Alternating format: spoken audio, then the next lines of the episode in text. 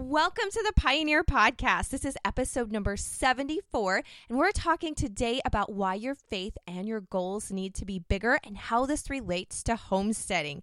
Thank you so much for joining me. I was really thinking about the homesteaders of old. So I love modern homesteading, but when people back in the day did their homesteading, the homesteading law was if you went and settled a piece of land for seven years and you did improvements on it, then that land became yours. But most of the people that were traveling to get their piece of land and to do the Homestead Act, they were leaving everything behind and they were going on to where it was vastly different. There weren't other people there. I mean, it was unsettled primitive land for the most part. You were leaving a lot behind and pretty much going with whatever you could fit into a wagon, and that was it.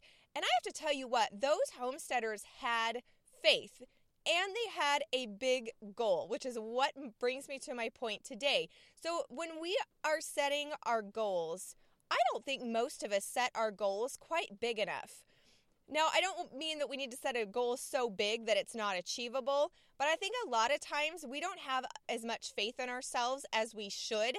And so we set these smaller goals because we're afraid of failure. At least I am. Because if I say that I'm going to be doing something really big and then I don't do it, then I kind of have this thing like, oh, well, I better just aim for smaller.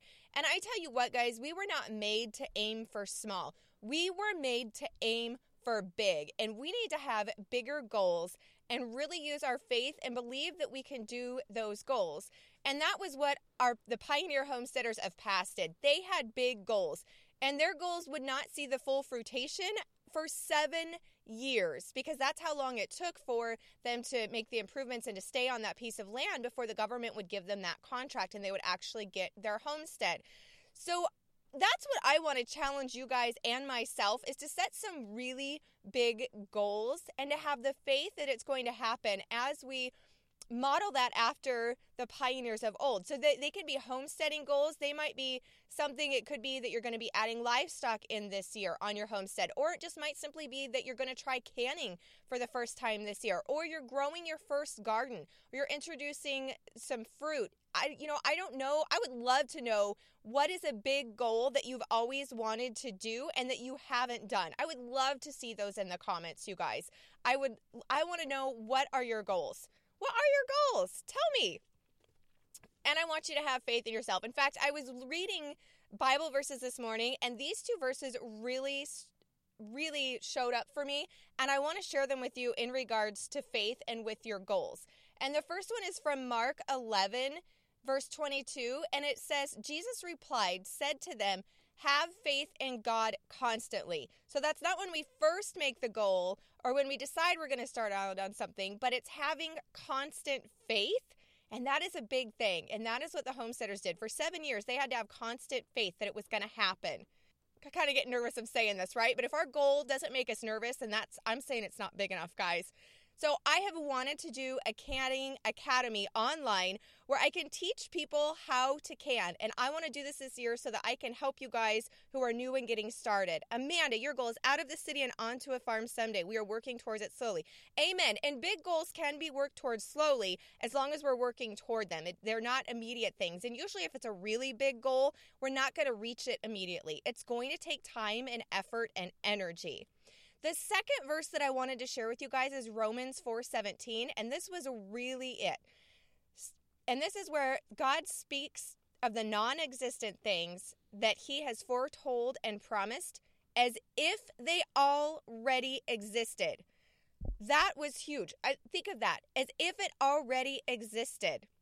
So I want you to think about that the non-existent thing. So the homestead wasn't the real home, you know, the the real back in the pioneer days. Their homestead wasn't theirs yet, but they spoke of it and they worked on it as if it was theirs, that as if it was in an existence. And a lot of times you'll hear people say, "Well, just think it. If you think it or if you say it, it'll come true." Well, in Jesus and in God, Romans 4:17, that's what it's telling us, you guys. And as long as you're not speaking and saying things, of course, I mean, God's not going to give you a million bucks. He's not going to make you win the lotto. But as long as the things that you are speaking are in accordance with His word, then that means to speak them in His name and in the verses and biblically. And those non existent things are going to become existent things. The things that He has promised and foretold us. That is amazing. That is awesome. I love this verse. I wrote it down in my prayer journal, and it's going to be one that I'm going to come back to every day as we keep our faith and we go towards these really big goals. Thank you so much for joining me. And if you haven't, make sure that you're signed up for our email newsletter list so you get things delivered straight to your inbox because we have got some very exciting things coming up in this new year that are going to help set you up to become more self sufficient and in the homestead life. I have lots of people who ask questions on how to get started with homesteading, how to get set up with raising their own livestock, raising their own food. And we're going to be delivering a whole bunch of content that's going to help you do that. As I mentioned in setting goals, I have got some big goals for myself and for you guys this year. So you're going to want to make that sure that you are signed up so that you get them delivered to your email inbox so that you don't miss out on them.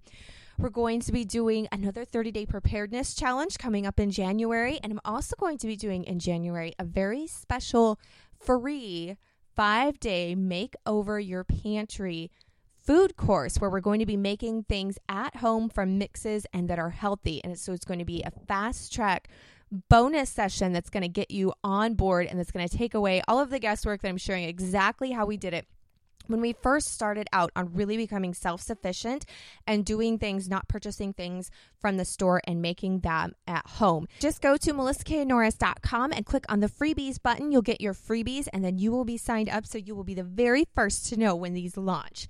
Thank you so much for listening and have a great day.